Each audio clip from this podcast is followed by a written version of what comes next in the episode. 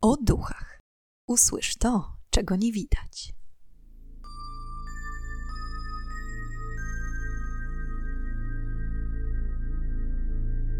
Czy duch może nakłonić kogoś do inwestycji? A może całe przedsięwzięcie było jedną wielką mistyfikacją i wykorzystaniem naiwności pewnej kobiety? Witam i pytam, czego dusza pragnie. Strasznie miło mi gościć Was na moim kanale. Z tej strony Magda, a dziś przeniesiemy się niemal 100 lat wstecz na nowojorski Manhattan. Jeśli jesteście ciekawi, co takiego przydarzyło się modelce Helen Ressler, to zapraszam do słuchania. Był 1935 rok, kiedy dotknięte wielkim kryzysem Stany powoli starały się odbudować swoją pozycję na rynku. I choć prawie 20% społeczeństwa w tamtym czasie borykało się z bezrobociem, problem ten nie dotyczył 28-letniej wówczas modelki Helen Ressler. Helen, urodzona w Ohio, była kobietą odznaczającą się idealnie proporcjonalnymi i fotogenicznymi dłońmi. Szybko zrozumiała, że dzięki nim będzie mogła spróbować kariery w zawodzie modelki, konkretnie modelki eksponującej właśnie dłonie. I przeprowadzka do Nowego Jorku była strzałem w dziesiątkę. Szybko zaczęła zarabiać jako osoba reklamująca rękawiczki. Zdjęcia jej dłoni zdobiły strony najbardziej znanych nowojorskich gazet, zachęcając kobiety do kupna tych eleganckich akcesoriów. Kariera rozwijała się prężnie, dzięki czemu Helen nie mogła narzekać na brak pieniędzy. A że, jak wiadomo, inwestycja często potrafi pomnożyć majątek. Helen postanowiła wygospodarować część swojego majątku na cel, który mógłby przysłużyć się światu. I tym oto sposobem 28-latka trafiła na Almę Nelson. Alma wynajmowała jedno z mieszkań w znanym kompleksie mieszkalnym de Ansonia. Hotel był niezwykle elegancki i znajdował się w Upper West Side na Manhattanie, na górnym Broadwayu. I choć początkowy zamysł był taki, aby stworzyć kompleks zachwycający swoim grecko-renesansowym wykończeniem, i w początkowych latach istnienia faktycznie tak było. Z czasem gośćmi w tymże budynku zaczęli bywać nie tylko uwielbiani celebryci, ale także ci o złej renomie, ale też gangsterzy, rabusie czy bukmacherzy. Budynek Ansonia powstał w 1900 roku i onieśmielał niemal każdego, kto się w nim znajdował. Nazwano go nawet artystycznym miejscem miasta. Z najbardziej znanych osobistości, które wynajmowały apartamenty w De Ansonia, znaleźli się m.in. Angelina Jolie, Igor Strawiński, Jack Dempsey, Richard Dreyfus czy Gustav Machler.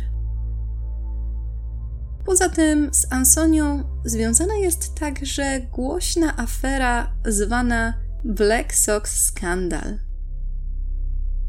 W 1919 roku kilku graczy drużyny baseballowej Chicago White Sox miało specjalnie zagrać słaby mecz i przegrać z drużyną Cincinnati Reds w zamian za łapówkę zaoferowaną przez hazardzistów. Ośmiu graczy, nazwanych później przez media Black Sox, zostało postawionych przed sądem i finalnie wykluczonych dożywotnio z możliwości gry zawodowej w baseball. Cała ustawka miała być obgadywana w jednym z apartamentów Ansoni. Ale wracając do samej postaci Almy Nelson, z którą Helen postanowiła się spotkać. Alma była pewną siebie, postawną kobietą, uznawaną za utalentowaną mistyczkę. Co tydzień organizowała seanse spirytystyczne, dzięki którym jej klienci mogli kontaktować się ze zmarłymi. Miało to na celu pomoc w odnalezieniu prawdy i swojej właściwej drogi w tych niepewnych czasach. A trzeba zaznaczyć, że Alma była naprawdę dobra w swojej dziedzinie. Dekadę wcześniej była jedną ze współzałożycieli pierwszego kościoła spirytualistów w Nowym Jorku, gdzie prężnie doskonaliła swoje umiejętności u boku młodego i charyzmatycznego kaznodziei Artura Forda. Artur był bardzo barwną postacią, która już od najmłodszych lat przejawiała zainteresowanie spirytyzmem, a swoistego oświecenia miał doznać podczas I wojny światowej. Twierdził, że słyszał głosy wymawiające nazwiska żołnierzy na kilka dni przed ich śmiercią. Po wojnie został spirytystą i zaczął podróżować jako medium. W czasie, kiedy niemal każda osoba straciła kogoś bliskiego, możliwość rozmowy z duchem była niezwykle kusząca. Dzięki czemu Artur dość szybko zbudował sieć kontaktów i zyskał stałych klientów. Kiedy na dłużej zamieszkał w Nowym Jorku, utworzył wspomnianą wcześniej kongregację w ramach pierwszego kościoła spirytualistów w tym mieście. Kościół organizował co niedzielne spotkania, podczas których zbierały się tłumy wyznawców, mające nadzieję na kontakt ze zmarłymi. W tym celu najpierw Arthur Ford jako główny założyciel wychodził na środek Carnegie Hall, gdzie odbywały się spotkania i wpadał w specjalny trans ułatwiający komunikację ze światem umarłych. W kulminacyjnych momentach zebranych w Carnegie Hall bywało nawet około 300 osób. Podczas transu Zgromadzeni mogli zadawać pytania i prosić o radę duchy, z którymi akurat udało się nawiązać połączenie. Kiedy Arthur kończył swój trans, na scenę wychodzili inni współzałożyciele kościoła, w tym między innymi Alma. Ona również zapadała w trans, próbując nawiązać kontakt ze światem paranormalnym. Niestety, nie dane jej było długo współtworzyć tejże społeczności. Pewnego niedzielnego wieczora, w trakcie intensywnego transu, przez Almę zaczął przemawiać duch. Duch potężny i mocny nadszedł z nad mórz i piasków pustyni. Krzyknął przez Almę: Jestem Suda.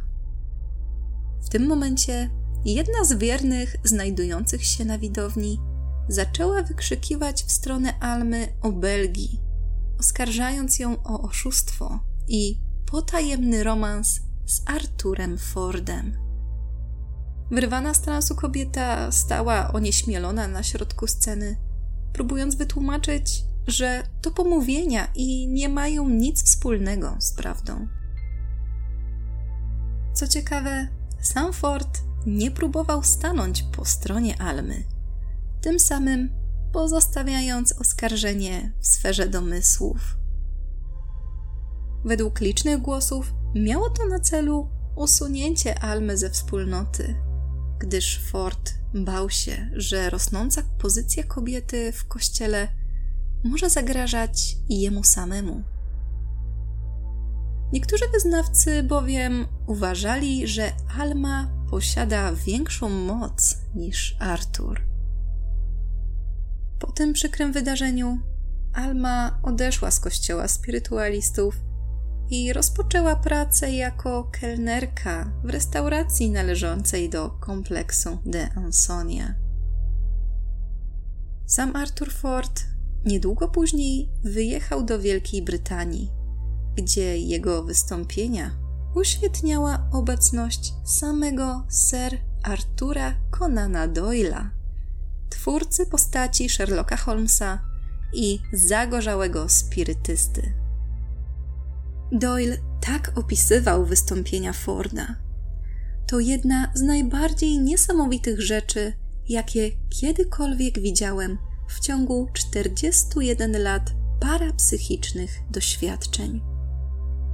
Z kolei, kiedy w 1926 roku zmarł wielki Harry Houdini, jego żona Bess zaczęła uczęszczać na seanse organizowane przez Artura Forda z prośbą o nawiązanie kontaktu ze zmarłym mężem. O ironio, Harry Houdini, poza iluzją i licznymi sztuczkami, znany był również jako nikt inny, a demaskator mediów spirytystycznych. W ogóle uważam, że odcinek na temat Houdiniego, jego walki ze spirytystami i tajemnicza śmierć mogłaby być bardzo ciekawym tematem na osobny odcinek. Dajcie znać, co sądzicie o tym pomyśle. Arthur Ford w 1928 roku utrzymywał, że udało mu się nawiązać kontakt najpierw z matką Houdiniego, a następnie z samym Harem Houdinim. Do rozmowy z duchem posłużyło mu pośrednictwo jego duchowego przewodnika, którego nazywał Fletcherem. Jako dowód na kontakt z Houdinim miała posłużyć tajna, zaszyfrowana wiadomość, którą Harry przekazał bez. Co do prawdziwości sensu, specjaliści spierają się do dziś. Jednak nie o tym mowa w tej historii. Więcej mogę opowiedzieć o tym w osobnym odcinku. Po rozpoczęciu pracy Alma wynajęła także jeden z apartamentów w Ansoni.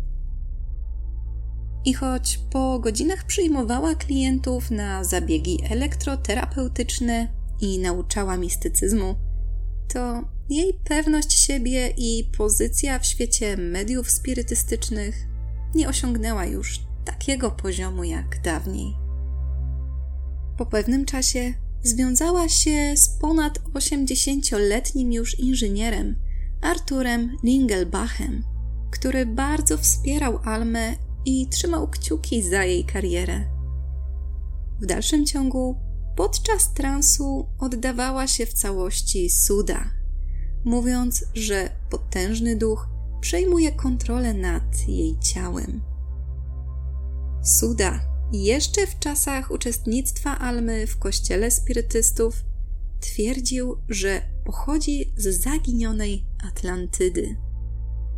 Jestem Suda, syn samotności zaginionej wyspy Atlantydy, miał mówić duch. Co ważne, wielu spirytystów w tamtym czasie wierzyło, że Atlantyda jest bramą do świata duchów i że choć istniała kiedyś naprawdę, to teraz służy jako portal do komunikacji z zaświatami. Alma była jedną z tych medium, która potrafiła nawiązać kontakt z duchami z dalekich krain. Wiele z nich pochodziło nie tylko z różnych zakątków świata, ale także wszechświata oraz różnych czasów od starożytności po czasy współczesne. Co ciekawe, lata później parapsycholog z Nowego Jorku, dr Cornelius Trigger, przeprowadził serię badań polegającą na monitorowaniu bicia serca mediów przed i w trakcie transu. Badania te jednoznacznie wykazały ogromne skoki tętna u badanych, co miało dowodzić prawdziwości przyjęcia kontroli nad ciałem badanego przez ducha. Helen pewnej nocy 1935 roku weszła przez drzwi mieszkania ozdobionego tabliczką z napisem Alma Nelson. Właścicielka, wysoka kobieta po sześćdziesiątce, zaprosiła modelkę do pokoju, w którym odprawiała seanse. Całe mieszkanie ozdobione było orientalnymi dywanami, wazami na wzór chińskich i papierowymi bibelotami. Kiedy Helen zasiadła na wyznaczonym miejscu, okazało się, że w mieszkaniu znajduje się jeszcze jeden gość. Był to starszy pan, przedstawiający się jako 86-letni Arthur Lingelbach. Rozmowa się kleiła. Arthur sprawiał wrażenie bardzo eleganckiego, szarmanckiego dżentelmena, który zabawiał Helen opowieściami ze swojego życia. Mówił między innymi o tym, jak dzięki znajomości z samym Thomasem Edisonem pomógł mu ukończyć fonograf. Ponadto miał dopracować silnik samochodowy Forda w modelu T, ale mimo licznych przechwałek z chęcią wypytywał Helen o jej życie i zainteresowania. Nie uznając jej za nieciekawego towarzysza rozmowy, jak często zdarzało się wcześniej, kiedy tylko rozmówca dowiadywał się, że Helen zarabia na życie jako modelka. Kiedy rozmowa chyliła się już ku końcowi, Alma rozpoczęła seans. Zgasiła wszelkie światła wewnątrz pokoju, przez co pomieszczenie spowił mrok. Okna były starannie pozasłaniane, więc nie wpadła przez nie ani jedna stróżka światła z latarni ulicznych. Przywoływanie ducha rozpoczęła od wypowiadania niezrozumiałych dla Helen słów, a ton jej głosu był wysoki i donośny. Po chwili zaczęła poruszać się na krześle w dość charakterystyczny dla transu sposób. Bujała się do przodu i do tyłu. Oczy miała zamknięte, po chwili powiedziała, że jest już blisko spotkania z duchem z zaświatów. Kiedy tylko słowa wybrzmiały w pomieszczeniu, Alma zamilkła, aby po chwili odezwać się niskim i bardzo przenikliwym głosem. Jestem Suda. Przybywam z zaginionej Atlantydy. Po tej informacji Suda zaczął opowiadać Helen o życiu które wiódł niegdyś z innymi w tajemniczej krainie. Duch twierdził, że za życia miał brata, którego dusza po śmierci odradzała się w ciałach innych osób. Dusza ta jest wieczna i podróżując przez wieki, osiadała w ciałach wielkich wynalazców i inżynierów. Dzięki temu duch ten mógł uczestniczyć w pracach nad najbardziej znanymi i potężnymi projektami w dziejach ludzkości. Jednym z wcieleń z przeszłości był egipski szlachcic, nadzorujący powstawanie piramid. Następnie reinkarnował do kolejnych wielkich wcieleń, aż odrodził się w ciele 86-letniego teraz Artura Lingelbacha, mężczyzny, z którym Helen dopiero co skończyła rozmowę. Mężczyzny, który siedział tuż obok niej. Helen nie mogła uwierzyć własnym uszom. Znajdowała się w pomieszczeniu z kimś tak utalentowanym, z wcieleniem geniuszu, wędrującego po świecie już od tysiącleci. Zaufaj mu, a wzbogacisz się niesamowicie, mówił Suda za pośrednictwem Almy. Po chwili medium wybudziła się z transu, a oczarowana Helen zaczęła słuchać opowieści Artura o tym, jakie ma pomysły i co zamierza stworzyć, kiedy tylko uda mu się zebrać odpowiednie środki. Marzył o skonstruowaniu samolotu mogącego latać 5000 km na godzinę, lodówki działającej na zasadzie perpetuum mobile, czy najwydajniejszego w dziejach silnika samochodowego. A żeby całemu zamysłowi dodać jeszcze więcej autentyczności, Artur wplatał w historię opowieści ze swojego życia. O tym, jak to projektował okopy na linii frontu, dzięki którym tysiące żołnierzy ocalało podczas I wojny światowej. Także o tym, że sam prezydent Theodore Roosevelt zatrudnił go do pomocy przy budowie kanału panamskiego. Aktualnie Arthur miał swoją firmę o nazwie Super Utilities i po tej niezwykle fascynującej prezentacji swoich umiejętności i przeszłych osiągnięć zaproponował Helen zakup akcji firmy z gwarancją wzbogacenia się. Kobieta, oczarowana słową najpierw pradawnego ducha, następnie wybitnego inżyniera, dała się namówić na zainwestowanie tysiąca dolarów, co aktualnie odpowiada sumie około 19 tysięcy dolarów. Ponadto Alma oraz Artur zaczęli przekonywać modelkę, że jeśli uda jej się ściągnąć kolejnych inwestorów, procent jej wkładu wzrośnie. Kobieta posłuchała i tym samym ściągała nowych przedsiębiorców gotowych zainwestować w przyszłościowy biznes. W kulminacyjnym momencie wartość firmy Super Utilities miała osiągnąć 9,4 miliona dolarów, oczywiście w przeliczeniu na dzisiejsze stawki.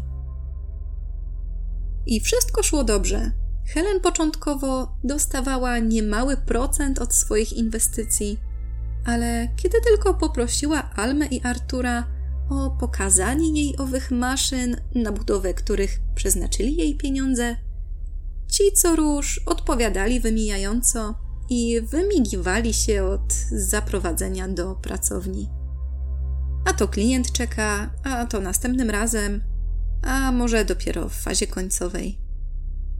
To sprawiło, że modelka coraz śmielej zaczęła podejrzewać swoich spirytualnych znajomych o oszustwo. A myśli te nasilały się, kiedy wypłaty zaczęły przychodzić z opóźnieniem, aby w następnych miesiącach nie mieć ich już wcale. Powtarzane w kółko historie o reinkarnacji i wielkich dokonaniach Artura powoli przestawały robić na niej wrażenie. Kiedy poprosiła o wgląd do dokumentacji dotyczącej inwestycji, również spotkała się z odmową. Zdenerwowana Helen, prawie pewna już, że padła ofiarą oszustwa, zgłosiła się o pomoc do prawnika Johna J. Bennetta Jr., znanego z demaskowania oszustów finansowych. Mimo początkowych obaw o to, czy sprawa Helen zostanie w ogóle potraktowana poważnie, spotkanie przebiegło w miłej, ale jednocześnie bardzo profesjonalnej atmosferze. Bennett opowiedział jej o kilku innych, podobnych przypadkach oszustw, z którymi zgłaszali się do niego klienci i zapewnił, że nie ma się czego wstydzić. Po zapoznaniu się ze sprawą, Helen podjęła decyzję. Chciała pozwać Almę i Artura i tym samym więc całą firmę Super Utilities i odzyskać utracone pieniądze. Prawnik szykował pozew, a sytuacja dość szybko stała się znana najpierw w okolicy, a następnie w całym Nowym Jorku. gazety rozpisywały się o spirytystycznej inwestycji, w tym New York Times czy Associated Press, nagłówkiem z retorycznym pytaniem: sprzedane dzięki magii? Prasa nie szczędziła szyderczych słów kierowanych do Helen, jakoby modelka była szczerze zdziwiona, że magiczna inwestycja nie zadziałała. Akt oskarżenia wpłynął po pewnym czasie do sądu i rozpoczęto proces. Helen, składając swoje zeznania, opowiadała, jak potężny Suda, duch z czasów zaginionej Atlantydy, przekonał ją do inwestycji w firmę Artura. I choć w jej głosie czuć było, że szczerze wierzyła w to, co oferowali jej medium i inżynier, to ława przysięgłych nie mogła się oprzeć wrażeniu, że Helen jest po prostu łatwowierna. Mimo to adwokat Helen dzielnie walczył, nazywając Almę szyderczo magiczną kelnerką od siedmiu boleści i tłumacząc, że cały biznes to nic innego jak piramida finansowa. I choć Helen biła się z myślami, gdyż jakaś część niej nadal nie mogła uwierzyć, że Alma była w stanie ją oszukać, to jednak wizja bezpowrotnej utraty majątku wygrała nad uczuciami. Ale co ciekawe, z uczuciami nie wygrali inni inwestorzy Super Utilities. Okazało się, że Alma, jako zaprawiona w bojach spirytystka i medium, przez cały czas przeciągała na swoją stronę i nawracała inwestorów na wiarę w potężnego suda. Podczas rozpraw siedziała cicho, nie musiała nic mówić. Jej wyznawcy zrobili swoje.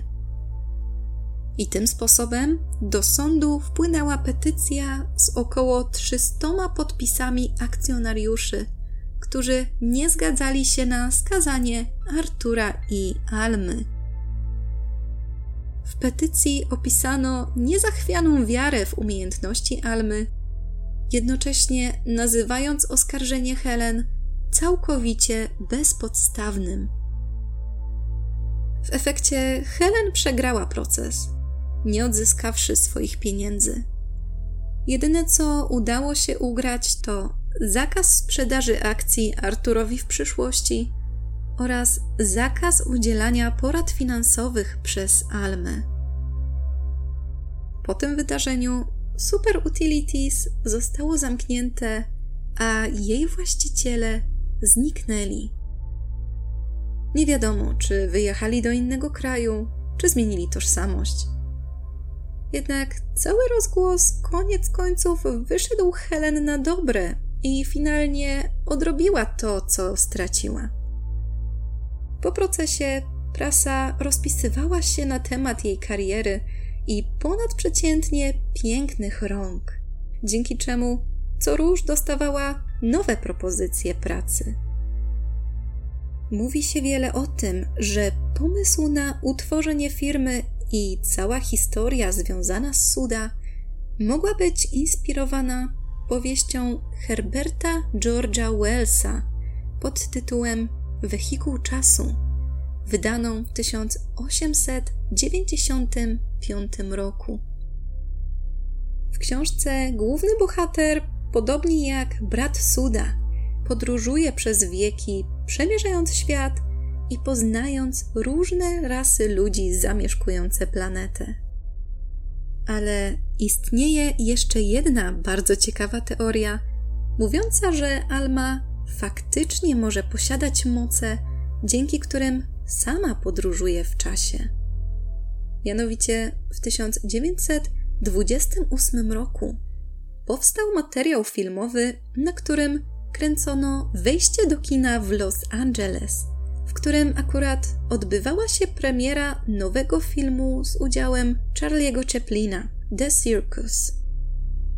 Na zarejestrowanym obrazie widać, jak kobieta w szerokim płaszczu przechodzi od prawej do lewej krawędzi, idąc chodnikiem. I nie byłoby w tym nic dziwnego, gdyby nie fakt, że według wielu osób kobieta ta rozmawia przez telefon komórkowy. I faktycznie, jeśli przyjrzeć się uważnie, można dostrzec, że kobieta mówi do swojej dłoni przyłożonej do ucha. W pewnym momencie lekko obraca się w stronę kamery i można uznać, że trzyma w dłoni coś na kształt czarnego prostokąta. Wrzucę Wam w opisie link do tego fragmentu, abyście mogli sami ocenić. Miłośnicy teorii spiskowych uważają, że kobieta na nagraniu jest bardzo podobna do Almy. Ja osobiście nie znalazłam nigdzie zdjęcia kobiety, żeby można było je porównać. I choć wiele wynalazków zaproponowanych przez Artura po latach udało się skonstruować, mało prawdopodobne jest, że on i Alma mieli w tym jakiś udział. Prawnik Helen, Bennett Jr., jeszcze przez jakiś czas monitorował sprawę, ale nie doszedł do żadnej informacji mówiącej, że któryś z innych inwestorów po czasie złożył skargę na Almę. A co stało się z nią? Kto wie? Może przeniosła się w czasie i żyje teraz nieoskarżona i niepodejrzewana o nic przez nikogo? Jeśli doceniacie moją twórczość, będzie mi niezmiernie miło, gdy pozostawicie po sobie jakiś ślad. Komentarz, subskrypcję, łapkę lub wirtualną kawę. Jestem ciekawa, co sądzicie o sprawie magicznej piramidy finansowej. Czy możliwe jest, że Alma nie kłamała? A może Helen była nadzwyczaj naiwna? Zapraszam do komentowania. Dziękuję Wam za dziś i już teraz zapraszam na kolejny odcinek podcastu o duchach, w którym ponownie zadamy pytanie, czego tym razem dusza zapragnie. Do usłyszenia